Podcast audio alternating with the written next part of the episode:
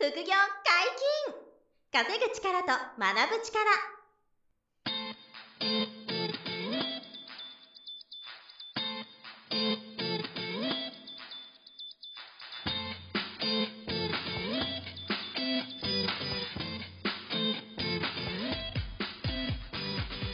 この番組は稼げるようになりたいを叶える副業アカデミーの提供でお送りいたします。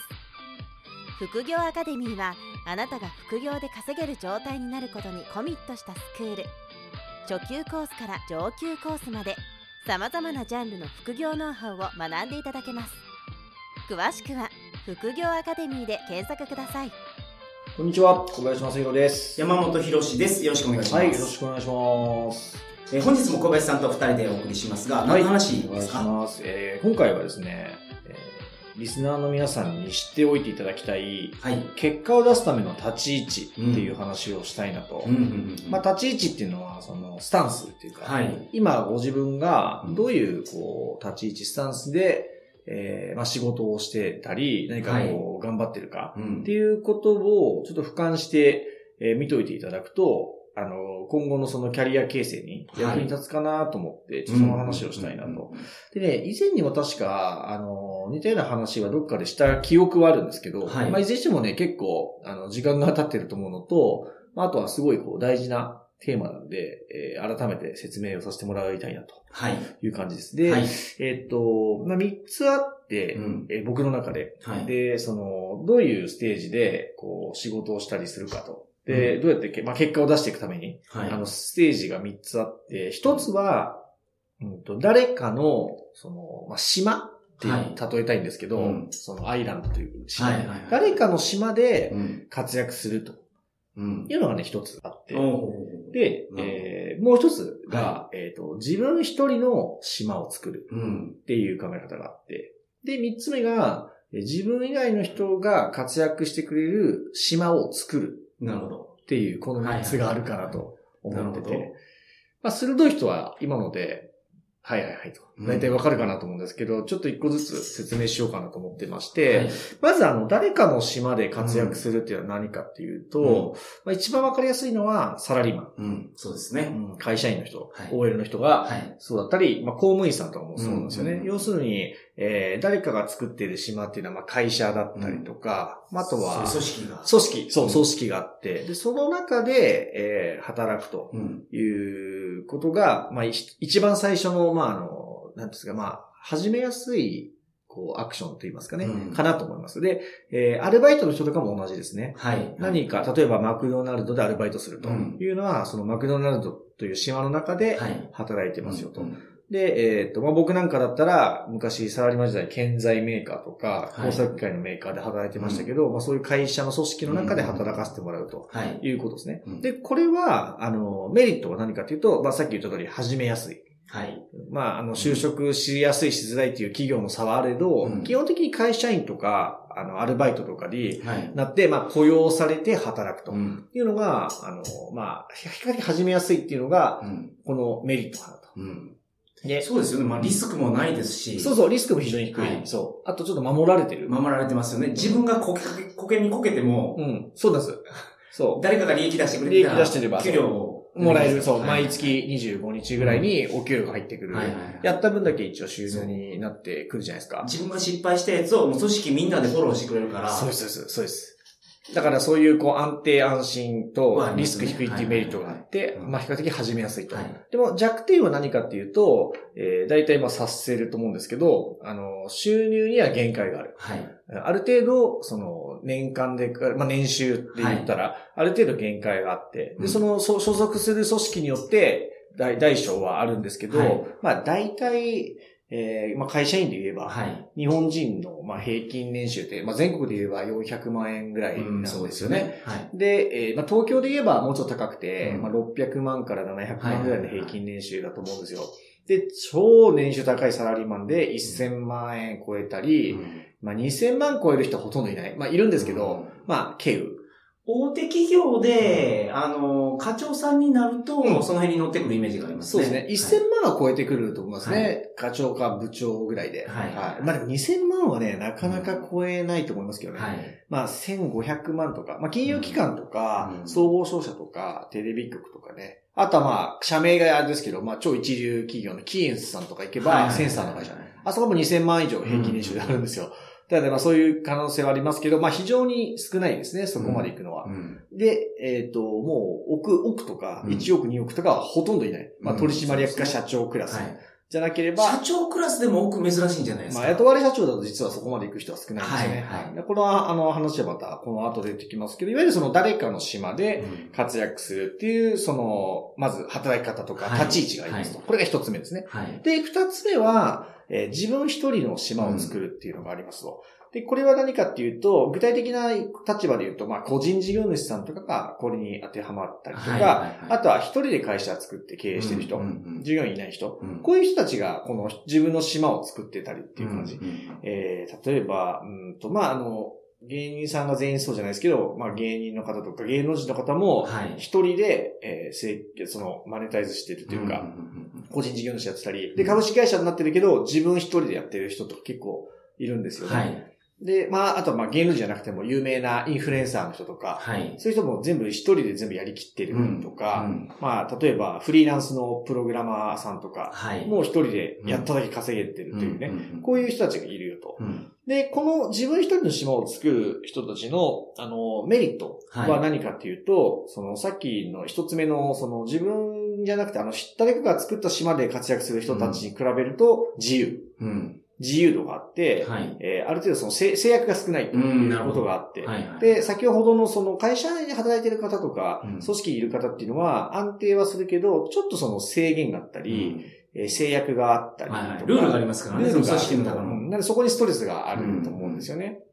ですけど、それがあの自分一人の島を作っている人はないと。うん。うんで、いうのが、まあメリットなのと、もう一つは、えー収入が、そのやった分だけ自分の収入になる。はい。っていうことで、こう、稼ぎやすいってうんいうのがあって、まあ会社員の方々よりは、うんえ頑張ったり結果が出たり選ばれれば、はい。あの収入は実はかなり大きくなって、うんあの、まあ際限なくいけるかなと、確かに。うんいうのはあります。なんか絶対的な仕事量を見て、うんサラリーマンでやってる仕事量100、ん個人でやってる仕事量が同じ100ぐらいあったら、うん収入全然違いますもんね。全然違います。そうそう。それがすごい大事で、はい同じ仕事量とかでも、はいあの、全然その一人の島作ってる個人事業主さんとかの方が、えー、大きな収益が出てると。圧倒的にそうですよね。んそれはもちろんね、組織の維持費とか利益とか、うん全部差し引かれてお給料が出てくる人と。自分一人ではいね、すべてのその売上と利益が作れてる人でも全然違うと。はい。いうのはあるから、うんだからそのある程度個人の力が高まってきたりとか、えー集客ができるようになったりとか、ブランディングができる人ほど、そういうの個人事業主とかうん一人の活動にシフトしていく傾向があるかなと。そうですよね。はいはいで、ただ、これはもちろんリスクがあって、リスクは何かっていうと、当然さっきの会社員の方々に比べれはいば安定がない。はい。はい。自分でやっていかないと、あの、その不安だし、そうですね。毎月決まったお金が必ず入ってくるというところまで作るのも難しいんで、はい。基本的にやった分だけ稼げて、うんやれなければ収入が減ったり、うん選ばれなければ収入がなくなったりとか、そうですね。選ばれる必要がありますから。選ばれる必要があるという、これが本当にリスクなんで、はいだからまあ甘くないうん。ですけど、うまくやれば、あの、すごく大きな収入になるよとはいいうのが、まあこの、えー自分一人の資本を作るという立ち位置ですね。うん、で、三つ目の立ち位置が、はい。えー自分以外の人が活躍する島を作ってるっていうことですよね。うん。で、これがもう大体わかると思うんですけど、その、いわゆる経営者さんとして、はい。自分一人の株式会社じゃなくて、うん。えー自分の作った会社に役員がいて、はい従業員さんがいてとか、うんまあ、あるいは、あの、社員じゃなくても、外部のパートナーさんでもいいんですけど、はい。まあでもそういう自分以外の人が働いてくれる島を作っている人ですよね。うんで、これが三つ目の立ち位置としてあるかなとはい。思ってます。で、この三つ目の立ち位置のメリットは、うんえーまあ、一番すごいのは、えっと、スケールするっていうことで、はい。えっ、と、さっきの2番目の立ち位置のうん自分のし一人の島を作ってる人うんに比べると、あの、圧倒的にスケールがでかくなってくる。はい。で、個人事業で一人でやってる人っていうのは、その、自分がやった分だけ稼げたり数字が作れるんだけど、うんあの、やっぱり最終的に自分がやらなきゃいけないんで、はい。限界が来るのはうん来るんですよね。うんその、会社員の方よりは大きな数字を作りやすかったり、稼ぎやすいんだけど、はい。結局俗人的っていう言葉があって、うんうんうんあの自分じゃなきゃできないっていうはい。ことに陥るんで、はいここに比べると、その三つ目の自分以外の人が活躍する島を作れる人は、うんさらに大きな、うんえっ、と、規模感というか数字が作れるっていう可能性があると。はいはいはいまあ、これが一番意義がある。やる意味があるかなと。もう一ついいのは、自分の労働が減るっていう。自分のその、えっと、やらなきゃいけない作業とかが減って、要するにまあ、優秀なスタッフのみんなとかにはいやってもらうと。うんで自分の頭の回転はまあ、なお止まんないことが多いんですけど、はいはいはいでも、その自分の実務が減る。うん。自分がやらなくても、えー仕組みが回り、うんで、自分一人でやってた時よりもさらに大きくなるっていう。そうですよね。そう。これが最大の、まあ、魅力であり、やりがいがある。そのし、他のメンバーが自分が思い描かなかったことでもうん。実行してくれるようになったりしたら、そこまで来ると、そう、自分が考えなかったことが提案が上がってくるみたいになってくると、はいはい。もいやこれいいですね。う、いいね、やろう、みたいな感じで、はいはいはい。そうそういうことも起こってくるんで、またやっぱり、その自分一人の島作ってる人とは違う楽しさとエキサイティングな感覚がやっぱあるかなと思っていて、ただまあ、あの、逆にデメリット、リスクもあって、まあもちろん当たり前に、えー責任が大きくなってくる。うん。要するにその組織を作るとか、自分のし、自分以外の人がか活躍できる島を作るリスクっていうのは、は例えば、あの、会社だったらオフィスを、うん。えー家賃払って、はい。借りなきゃいけないし、はいまあ、なんせ、その、働いてくれる皆さんのお給料とかが例えば出てくるんで、このお給料もある程度約束、絶対守ってあげなきゃいけない、あの、お給料とかが出てくるんで、うんあの、そういう責任が常に、はい。えーこととか、あとはその島で働いてくれるみんなの責任は最後自分にあるんで、はい。そう、その責任が基本的に自分に来るんで、個人一人でやってると、うん自分が基本的にやってる範囲で責任取ればいいんで、はいはいはい。ストレスが低いんですよね。うん。だけど、その、他の人が活躍する島を作ったら、うんその他の人たちがやってしまった、例えばミスとか、損失とか責任も基本は島作った自分のその責任になってくる。ので、まあ、そこのリスクや責任も負わなきゃいけないっていう大変さがあると。はい。だけど、えっ、と、その、生み出される、その、スケール、規模とか、インパクトは最大はい。になってくると。なんで、この3つがね、その、あの、立ち位置があって、まあ、それぞれで皆さんが、こう、結果を出すために今頑張っていて、はい。まあ、で、どれが正解はなないんですよね。うんどれが正解はないんだけど、えー自分がどこにいるかっていうことと、うんあと、今のその自分の立ち位置が向いてるって好きなのか、うんあの、本当は別の島とか別の働き方、立ち位置を目指したいのかっていう、そこを、あの、ちょっとこう冷静に考えて、うんご自分のキャリアをね、作っていった方がいいかなと思ってるんですよねなるほ。ど。で僕は今これ3つとも経験してきていて、はい。で、すごい面白いなって思っているんですよね。それぞれやっぱりいいとこ悪いとこがあるんで、うん。特に、あの、印象的なのは、えっ、と、自分一人の島を作ってる時、いわゆるはい。いわゆる個人事業主だったり、はい。一人株式会社の時うん。から、あの、まあ、今の僕の立場としては、その、自分以外の人が活躍してくれる島を作るっていうことをやってるんですけど、はい。ここのシフトがね、すごい、なんていうんですかね、うんと、興味深いと言いますか、ああの、語れることが多いんですよね。あ。なるほど。やっぱり自分一人でやってる時っていうのは、うんあの、自分の努力でどうにでもなるし、はい。なんかその自分で全部お尻拭ける、拭きやすいんですよね。はいはい。その、ミスがあった時に、あった時に。自分でカバーできると。そうなんですよ。で、あとは自分でやるから、パフォーマンスが一番なんていうんでしょう、でかくなりやすいはい。ですよね。うんで、これを、その、組織にしようとした時に、あのー、その、みんな違う価値観とやり方があるんで、、その、やり方とか手段を教えていっても、自分と同じようにはならないんですよね。はい。なんか、自分は辛くないことが、あの、やってもらったら辛かったとかね。はいはい。まあ逆もあるんですけどね。うん自分が辛くない、辛いと思ってることが他の人何でもなかったりする。はいはい。でもそういうなんかあの、自分でやらないことによる難しさみたいなのがすごく面白くて、うん面白い、大変なんだけど面白くて、はい。でもそれを乗り越えると、自分一人じゃできなかったような規模の、あの、大きな数字が作れたりするっていう、はいはいここの、その、その、なんですかね、シフトが。僕にとってはめちゃくちゃ面白くて、はい。でもこれが全員にとって、あの、その道が全員に、こう、おすすめというわけじゃないんですよね。うん。ずっとその、例えば会社員で輝き続ける人とかも、ずん全然いっぱいいますし、その方がいい方もいらっしゃるんですけど、ただそれが自分が目指しているものなのか、うんワクワクするものなのかどうかっていうのを常にこう意識してもらうとはい。いいんじゃないかなと思うんですよね。うん山本さんだから、あれか、全部経験してるんですかね。全部経験してますけど、その3つ目はまだまだ、うん。ほんの小さい規模でしかできてないので。っていうことですか、はでどっちかっていうと、個人の、自分の一人で自分の島作るのが一番向いてますか？い。そうですね。その、うん僕が思ったのうは、んやっぱほとんどの人がそうだと思いますけど、うん一つ目の島、はい。組織の中に入ってやっていくと。まずはうんで、お組織の中って階段があって、はいはい。徐々に登っていけるんですけど、そうですね。上に行けば行くほど細くなってるんですよ。うーん。すごく細くなって。狭まってきますよね。上に行くほどね。そうそうそう。ん上、しかもアッパーがある上うにん狭まってきてて、ある程度まで、まあ課長レベルまでは、うんまあ、ある程度で成績を出せたら上がっていけるけど上がってい、ける。そっから上になったら、なんか人の覚えがいいとか、うん社内営業がすごい大事とか、そのなんか自分のパフォーマンスだけじゃないところが結構大事になって、うんしかも難しくなっていくじゃないですか。その自分の実力とかじゃなくて。うんなくてね、難易度が高いですよね。難易度が高くなっていくじゃないですか。で、その時うに、ん。二つ目の島が見えて、はいはいはいはいはいはこっちの方が簡単なんじゃないのってい。。なるほど。なるほどね。うんその難易度を考えた時に将来的に。社内でのその出世競争を勝ち上がるより、はい自分の島作った方が簡単じゃねえかなって思えた。思いました。思ったと。実際。で、やっぱりその、楽しそうですしね。楽しそうだしね。いや、そうですよね。そう、ここのいや、細い階段を登っていくのってうん、楽しいことばっかりじゃなくて、ほとんど辛いことばっかり。確かでに。、確かそう、公平に評価されてたらまだ、に。うん。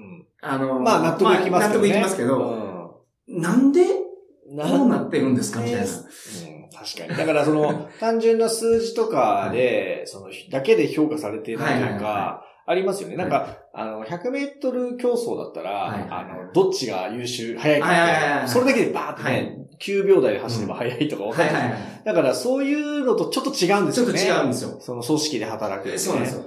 ただ、その組織のルールなんで、それはもうそれは当たり前なんです。確かにね。確かに。そこで守ってもらってやってるんですから、うんその、そう、おかしいとか言ったところでダメなんですよ。うんそれだったらもう君がその組織に合ってないだ。けだと。うん君がおかしいな、みたいな。そう、まあまあ、ぶっちゃけそうですよね。フェアにやれとか言ったところで、フェアじゃない組織なんですから。ほとんどが。本当ですねうん、実際そうですからね。で、そう見たときに、自分の島っていうのがすごく持ちたいなと。うんでも、この番組でも言ってることってそうじゃないですか。うんそう、組織にいながら、うん自分の島を作っていくきっかけを作ると。その通りです。で、それが小さくてもいいんですよね、初め。あ、もう全然全然、全然小さくていいと思います。はい。むしろ小さい方が、うん、なんかその、スストレスは低いわけですよね、やっぱり。はいだかはいら、それもいいでしょうし、あの、一つ目と二つ目のね、両取り、両方のスタンスを、はい。あの、持ってるっていうことも、あの、言いたかったんですよね。はい。その、組織で働く人と、あ働く自分と、あとは自分の島を持ってるっていう、はい。これがね、実は両立ができるんですよ。はいはい。で、これがまあ副業がキーワードなんですけど、うん。ただそうするとね、その、一人で誰かに活躍してもらう島を作るよりも、はい。あの、ストレスは低いし、で、経済的には、その、二つ目の自分の島があるんで、はいかなりその経済的なレベルも高い。うん。で、本業の組織で働く仕事がもしあれば、はいここはあの、やっぱり安定感と、ねあと社会的な信用があるんですよね。本当にそうです。で、この両方を、一つ目と二つ目の立ち位置をうん両方持ってる、その人材が、はい。その、すごい、増えていくと思うし、うんその幸福度も高いかなとうんいう話もね、ちょっとそう、その、入れたかったんですよね。はいはい。それが副業だと思う。いや、まさにそうですよ。うんで、自分の島が持てたらそっちがしょぼくても、うんすごい楽しい。楽しいですね。こっち楽しいし、で、こっちの効果が、そのなんか、本業の一つ目の島のところでも、すごく出てくるんで、そうそう、か加速しますからね。そうですの本業の方もね。うんそのなんか階段を登っていくスピードが上がったりするんですよね。確かに。どでっちもありますよね。上がっていくスピードも上がるし。で、それで、まあ人によっては、二つ目の島に本当に移住する方もいますし。一つ目の島を登っていきながら、行きながら二つ目の島もなんか、余力でやるみたいな。そうですね。だからその出世階段が、はいその組織の中で登っていくの大変ですけど、はいあの今日これが得意な方いますか？ら。得意な人はそう、あの、えいますからね。本当にいらっしゃいますそこはそこはそこで絶対追求してもらったらいいと思うんですよね。上にこう登りはい詰める。はいはいはい。で、万が一階段踏み外しちゃっても、うんその、自分の島を作ってる人は、はい副業でね、はい。あの精神的、経済的な支えはこっちにあるんで、はいだから万が一階段を登れなくなっても大丈夫ですと。はいはいはい。こういう、こういう、なんていうのかな、あの、保険がかかってれば、うんすごい幸せですよね。はいそのか、家族守る意味でも。うんだから、こういう形を作ってもらったらいいし、で、あの、今、山本さんが言った通り、あの、自分の島の方に集中したいっていう人も出てくるんで、はいまあ僕みたいに。はい。でその場合はそれで選べばいいと思ってて。圧倒的に楽しいですけどね、そっちの方いや、だから山本さんなんかはもうそっちでね、そう、成功してるし、まあ、僕もどっちかというとそっちにもうシフトしちゃってるから、僕らとしてはね、はい。もうそっちの楽しさたるや、はいね、もう全然違います。全然違うから、はいそう、本当その、あの、仲間は大、大歓迎ですけどね。まあでもリスクもセットなんで気をつけながらですよね。で、そういう世界観は、うんあの、組織の中だけでお仕事してると、はい。その立ち位置だけだと経験できない世界だから、やっぱり副業ベースでいいので、あの、自分の島を作るうんっていう、その取り組みを少しでも始めていってほしいなと。はいはい。いうのが、まあ、今後の日本の未来を考えると、うんやっぱり絶対、あの、皆さんが向き合うべきうん。方向かなと思うんですよね。うんで、その先にね、本当にその自分の島だけで、あの、会社とか組織はもう卒業することもあれば、さらにね、自分がその、そういう場を作る側、はい島、みんなが活躍する島を作る側、うんこれはこれは大変なんですけど、うんあの、ちょっとね、ジレンマもあって、あの、自分がその、お世話になって、組織で働いてる一つ目の立ち位置で頑張ってた,、たところから、うん逆に誰かみんなが活躍してくれる島を作ろうっていう立場になると、はい。その、今度その島で働いてくれる、うんみんなのたけけ立場は自分を経験してるじゃないですか。はい。で、はいそこを、はいそこをその旅立とう、旅立ってきた人間なんで、う矛盾があるじゃないですか。うん。結局なんですか。そこを旅立ってきたのに、そういう人を求めるじゃないですか、組織に。だから、あのーさっき言った通り、その一つ目と二つ目の立ち位置を両立できる人が、自分の島にいてくれれば、これが一番バランスのいい、なんか幸福度が高い組織。なんじゃないかと思って、あの、副業解禁の、うんあのーその、フレックスも OK の。テレワーク OK みたいな会社を作っていってるんですよね。まあ全部が全部ね、100%完璧は難しいんですけど、はいはい。まあ、そりゃそうですそうですね。やっぱり組織として守ってもらわないといけないルールとかね。はいそれはもちろんあるから、はい制約制限は多少どうしても出ちゃうんですけどね。うんでもやっぱり、あの、みんながバランスよく幸福度上がっていくようなはい働き方っていうのはあると思ってて、うんそうそうまあ、そこのやっぱりキーワードは副業は絶対外せないんですよね。はいはいはい。副業 OK みたいなこと、うんそういう会社が増えてほしいなってやっぱ思いますよね。ええとこ取りですよね、でも。そうそう、だから、初めえに言ってたそのリスクは、うんその、なんか、一番初めの島って、まあ、ざっくり言うと、うん。ローリスク、ローリターン。そうそうそう、ローリスク、ローリターン。ローリスクはっきり言うと。で、二つ目がハイリスク、ハイリターンなんですそう。そう、言ならばはい、使えた。それが副業でやると、ローリスク、ハイリターンになり得る。そうっすよね。そうそうそう。副業が認められてれば、はいそう、ローリスクハイターンを目指せますよね、目指せますよね。そうなってくれれば、あの、会社としてはね、そこで頑張ってくれることが嬉しいじゃないですか。はい会社を辞めずに。はいそれも嬉しいし、うんでもその、あの、働いてくれてるその本人は、はい。会社だけの収入じゃなくて副業もあって、い経済的依存心がないと、うん組織に対して。でも、あの、本業が楽しいからやってますと。はいそう。ここの関係ですよね。これが作れるっていうのは、うん本当にこう、いいなと、はい尊いなと思ってはいるまあ、目指すべきなのはね、うんそこかなと思ってるんですけどね。はい。ローリスク、ハイリターンってめちゃめちゃいいですよね。いや、もう最高ですよ。